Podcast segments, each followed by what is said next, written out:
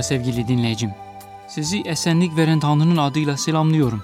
Bir Diri Sular programında daha birlikteyiz. Bugün sizinle beraber kutsal kitabı incelemeye devam edeceğiz. Dünkü programımızda meleklerin yaratılışı ve onların varlığına bakmaya başladık. Şeytanın nasıl Tanrı'ya karşı isyan ettiğini de gördük. Ve orada anladık ki dünya yaratılmadan önce bile Tanrı ruhsal bir alem yaratmıştı. Kendine hizmet edecek, kendine tapınacak e, ruh ruhsal bir e, ordu yarattı. Melekler ordusu, göklerin ordusu denen melekler yaratıldı. Ve bugün o parantezi açtıktan sonra Tekvin'in yani Tevrat'ın ikinci bölümü olan Tekvin'in birinci bölümünü incelemeye devam edeceğiz. İsterseniz hep birlikte o ilk ayetleri okuyalım. Başlangıçta Allah gökleri ve yeri yarattı. Ve yer ıssız ve boştu. Ve enginin yüzü üzerinde karanlık vardı. Ve Allah'ın ruhu suların yüzü üzerinde hareket ediyordu. Yaratılıştan önceki durum böyleydi. Boşluk vardı, karanlık vardı, ıssızlık vardı. Ama Tanrı'nın ruhu hareket ediyordu, hazırlık yapıyordu.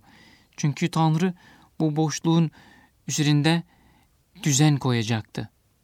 Bu karanlığın yerine ışık koyacaktı. Issızlığın yerine yaşam yaratacaktı. Çünkü Tanrı yaratmak isteyen, doldurmak isteyen, bereketlemek isteyen bir Tanrı'dır. Bu ilk bölümde üç büyük gerçekle karşılaşıyoruz. Tanrı'nın kendisiyle karşılaşıyoruz her şeyden önce. Başlangıçta Allah gerçeğiyle karşılaşıyoruz. Her şeyden önce Allah vardı. Ezeli, ebedi Tanrı, tek Tanrı, yaratan, ışık olan Tanrı, bütün işleri iyi olan ve doğru olan Tanrı ile karşılaşıyoruz. Aynı zamanda bu bölümde Tanrı'nın yaratma işlerini görüyoruz. Bugün onlara bakacağız. Hep birlikte Tanrı'nın yaratma işlerine bakalım. Bu neye benzer biliyor musunuz? Bilim kol saati bulan bir adama benzer. İşte onu inceleyerek bilinçli tasarlamanın izlerini görür. Saatin içinde çarkları görüyor, nasıl döndüğünü, nasıl işlendiğini görüyor ve yaratanı, onu yapan hakkında bazı şeyler görebiliyor. Ama bir gün o saatin sahibiyle karşılaşır. O da adama o kol saatini ben yaptım der.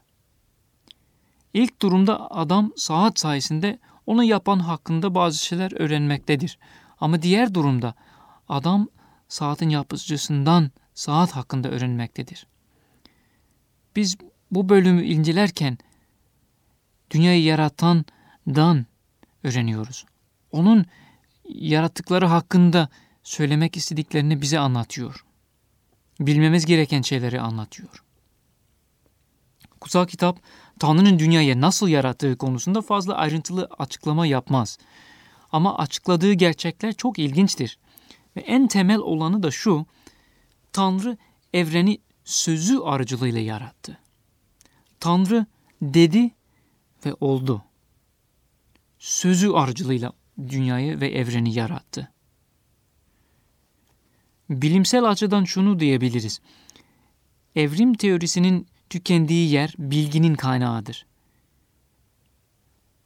En küçük hücrede, en basit hücrede, genlerinde çok karmaşık, çok büyük bir bilgi yüklenmesi vardır. Bu görülen karmaşıklık, örneğin bu gene, genetik yapılarda çok büyük bir e, bilgi var. Peki bu bilgi nereden gelir? Kutsal kitap bu bilgiyi Tanrı'nın sözü olarak nitelendirir. Belirli aralıklarda yani birden değil Tanrı gerekli olan bilgiyi verdi. Veya başka bir deyişle Tanrı şöyle dedi.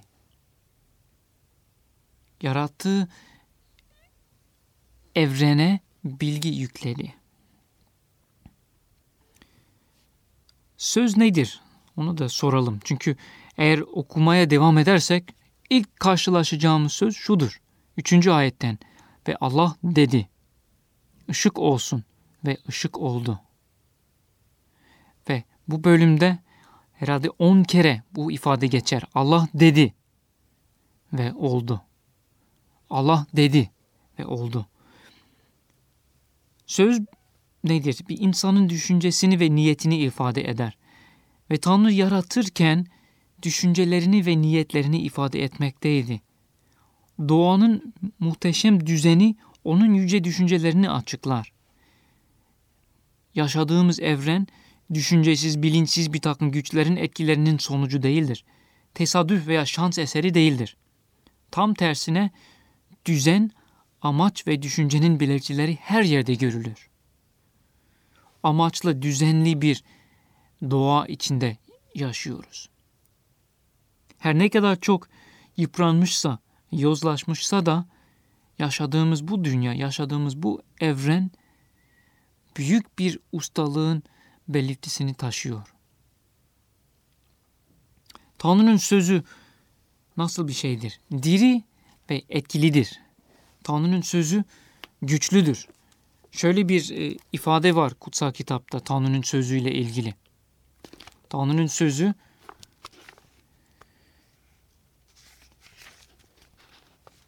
diri ve etkilidir.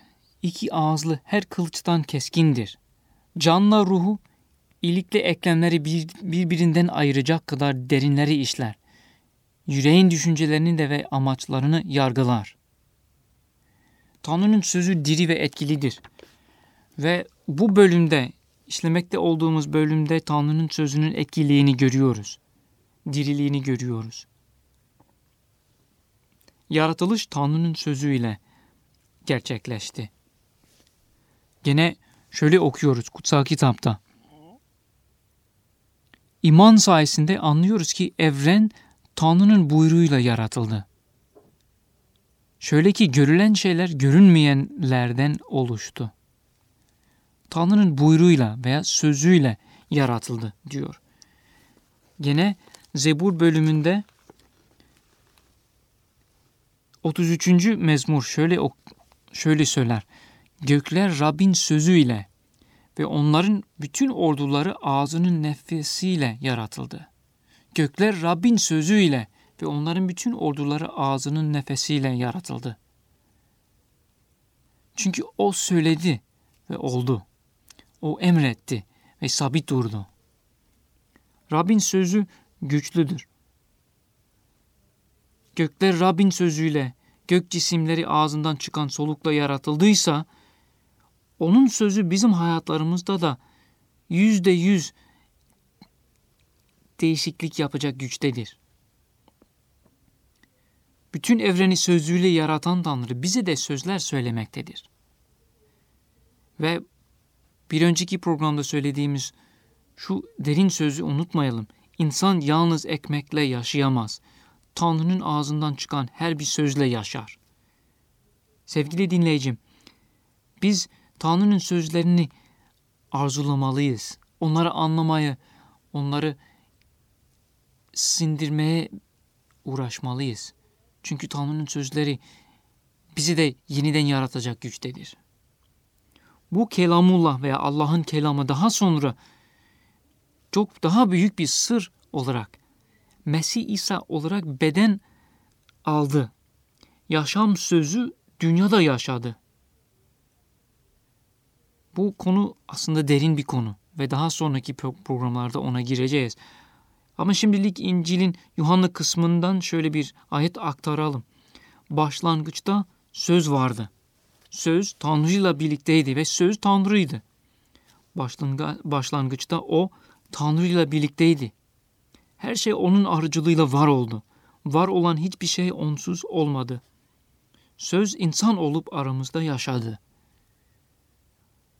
İsa Mesih Tanrı'nın beden almış sözüydü. Tanrı'nın sözü beden alıp aramızda yaşadı. Ama bu başka bir programın konusudur. Gene okuyacağımız bu bölümde tekrarlanan bir ifade var. Tanrı onun iyi olduğunu gördü. iyi olduğunu gördü ifadesi bu işi belirtir.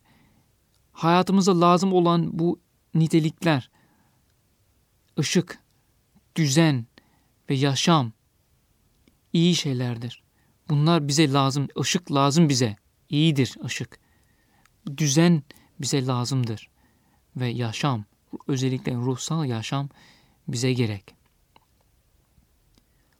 Bundan da şunu anlıyoruz. Madde kötü değildir. Uzak doğu dinlerde maddenin ve özellikle bedenin değersiz olduğunu öğretir. Ama bu yanlıştır. Tanrı yarattığı her şeyi iyi yarattı. Tanrımız iyidir. Tanrı'nın iyiliğini siz tattınız mı? Davut peygamber bir, bir mezmurunda şöyle der. Tadın ve görün. Rab ne iyidir. Ne mutludur ona sığınan adama.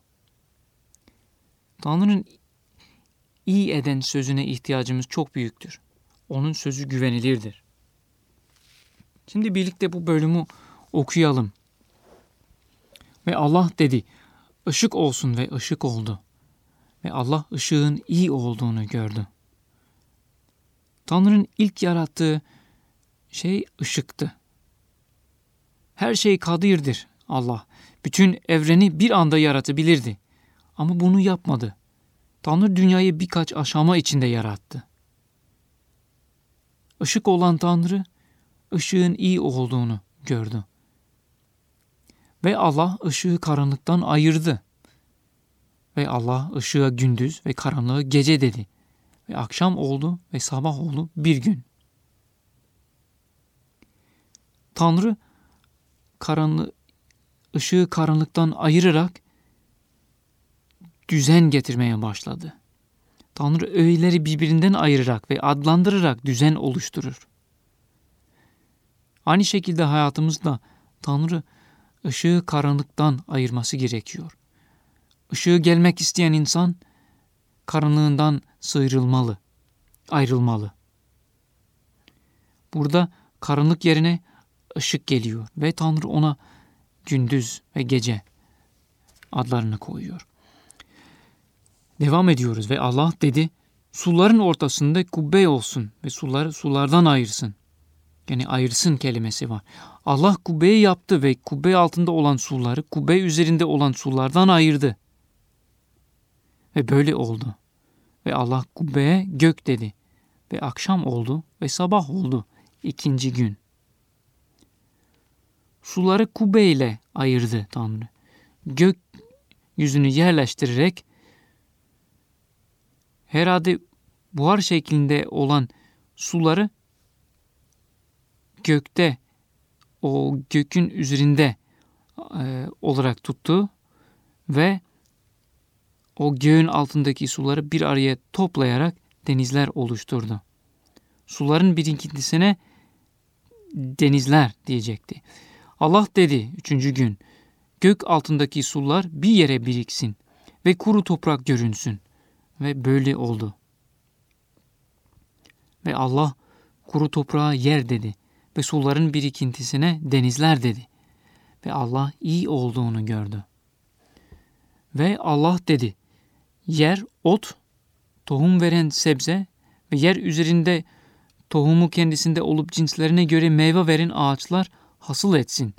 Ve böyle oldu. Ve yer ot, cinslerine göre tohum veren sebze ve tohumu kendisinde olup cinslerine göre meyve veren ağaçlar çıkardı. Ve Allah iyi olduğunu gördü. İkinci gün, pardon üçüncü gün bu şekilde bitiyor. Akşam oldu ve sabah oldu. Üçüncü gün. Işığı karanlıktan ayırarak gece ve gündüzü yarattı. Suları kubbeyle ayırarak gökleri ve yeri yarattı. Suları kuru topraktan ayırarak yer ve denizleri yarattı. Bunun çok güzel şiirsel bir açıklaması var. Tevrat'ın Eyüp bölümünde bölüm 38. Onu birlikte okuyalım isterseniz. Eyüp kitapçığının 38. bölümü ayet 8'den okuyor, okuyorum. Yahut denizi kap, kap, denizi kapılarla kim kapadı? Ana rahminden çıkıp fışkırdığı zaman, onu bulutlara esvap ve koyu karanlığı kundak ettiğim zaman ve sınırımı ona kestiğim, kapıları ve sürgüleri koyduğum zaman ve buraya kadar geleceksin ve öte geçmeyeceksin. Mağrur dalgaların burada duracak dediğim zaman sen neredeydin? Bu yaratılışın günleri acaba 24 saatlik günler miydi? En basit ve en e, normal açıklama odur. Ve Tanrı istediği şekilde yapabilir. 24 saatlik 6 gün içinde bütün dünyayı, evreni yaratmış olabilir. Aynı zamanda bu günlerin bu günler 24 saatlik günler olmayabilir veya günler arasında uzun zaman dilimleri de olabilir. Bölümün şiirsel yapısı da dikkate alınmalı. Dikkat etmeliyiz bunu. Çünkü bu bölümün veriliş amacı bilimsel bir açıklamadan çok Tanrımız hakkında bilgi vermek ve insanın özellikle insanın yaratılışına ışık tutmaktı. Bölümün başında ne okumuştuk? Allah gökleri ve yeri yarattı. Gökler ve onların bütün orduları yaratılıyor. Issız düzensizliği düzenleniyor. Birinci gün ışık yaratılıyor. İkinci gün sular ve gökler yaratılıyor ve ayrılıyor. Üçüncü gün kuru toprak ve yeşillik gelişiyor. Ama ilginçtir ki birinci günün karşısında dördüncü gün, güne geliyoruz. Ve dördüncü günde gökteki ışıklar, ışığın karşılığında bu boşluğu dolduran e, cins, e, cisimler yaratılıyor. Gökteki ışıklar. Beşinci gün suları dolduracak deniz canlıları var ve göğü dolduracak kuşlar yaratılıyor. Ve üçüncü günün karşısında altıncı gün geliyor. Kuru toprağı dolduran hayvanlar ve insanlar yaratılır. Gerçekten gökteki yıldızlar Tanrı'nın yüceliğini gösterir. Aslında yaratılışta, yaratılan her İncil yaratılışta olup incilenen her bir e, çiçek bile Tanrı'nın yüceliğini gösterir. Mesih İsa dünyadayken bu şekilde açıklamıştı. Zaten kır çiçeklerinin ne kadar güzel olduğunu açıklarken şöyle dedi. Kır zambaklarının nasıl büyüdüğüne bakın. Ne çalışırlar ne de iplik eğirirler. Ama size şunu söyleyeyim. Tüm görkemine rağmen Süleyman bile bunlardan biri gibi giyinmiş değildi. Tanrı'nın her bir eserine verdiği önem çok büyüktür. Ve şöyle de devam eder bu sözler. Bugün var olup yarın ocağa atılacak olan kır otunu böyle giydiren Tanrı'nın sizi de giydireceği çok daha kesin değil mi? Ey imanı kıt olanlar! Tanrımız yarattığı her bir şey bu kadar çok önem verdiğine göre bize de önem vermektedir. Ama biz okuduğumuz bölüme devam edelim. Ve Allah dedi, gündüzü geceden ayırmak için gök kubbesine ışıklar olsun ve alametler için ve vakitler için ve günler ve seneler için olsunlar. Ve yer üzerine ışık vermek için gök kubbesinde ışıklar olarak bulunsunlar. Ve böyle oldu. Gene dikkatinizi çekiyorum. Allah dedi ve böyle oldu. Allah'ın sözünü ortadan kaldıracak hiçbir güç yoktur. Allah'ın sözünde bulunan her bir ifade yerine gelmeden, gerçekleşmeden asla ortadan kalkmaz. Ve Allah daha büyük olan ışık gündüze hükmetmek için ve küçüğünü geceye hükmetmek için iki büyük ışık yaptı. Yıldızları da yaptı. Ve yer üzerine ışık vermek ve gündüze ve geceye hükmetmek ve ışığı karanlıktan ayırmak için Allah onları göklerin kubbesine koydu ve Allah iyi olduğunu gördü. Ve akşam oldu ve sabah oldu. Dördüncü gün. Böylece Tanrı'nın verdiği düzen yerine geliyor. Çeşitli şeyleri birbirinden ayırarak, zıt olan şeyleri birbirinden ayırarak Tanrı yarattığı evrene düzen getiriyor. Çünkü Tanrı karışıklık tanrısı değildir. Selamet ve düzen tanrısıdır. Okumaya devam ediyoruz ve bu okuyacağımız son ayetlerde görüyoruz ki Tanrı ışık ve düzen getirdikten sonra beşinci günde yaşam yaratmaya başlıyor. Ve ikinci kez yaratma fiiline rastlayacağız burada. Ve Allah dedi, sular canlı mahlukların sürülerine kaynaşsın, sürüleriyle kaynaşsın ve yerin üstünde gökler kubbesinin yüzünde kuşlar uçuşsun. Ve Allah büyük deniz canavarlarını ve suların kendileriyle kaynaştığı cinslerine göre hareket eden her canlı mahluku ve cinsine göre her kanatlı kuşu yarattı. Ve Allah iyi olduğunu gördü. Yaşam ortaya çıkmaya başlıyor. Hayat nefsi olanlar ortaya çıkıyor. Ve Allah semerli olun ve çoğalın ve denizlerde suları doldurun ve karada kuşlar çoğalsın diyerek onları mübarek kıldı. Ve akşam oldu ve sabah oldu beşinci gün. İlk defa Tanrı onları mübarek kıldı kelimesine rastlıyoruz. Tanrı onlara mübarek kıldı. Onlara bereketledi. Çünkü Tanrı'nın yüreğinde, yüreğinde bereketlemek isteği vardır. Tanrı büyük bir güçle yarattıklarını bereket diyor ve o bereketin gücüyle, o bereketin e, ışığında, iyiliğinde her şey gelişmektedir. Şimdi yaratılışın zirvesi olarak dikkat edersiniz bu açıklanan günler geçtikçe bir zirveye doğru gittiğini görüyoruz.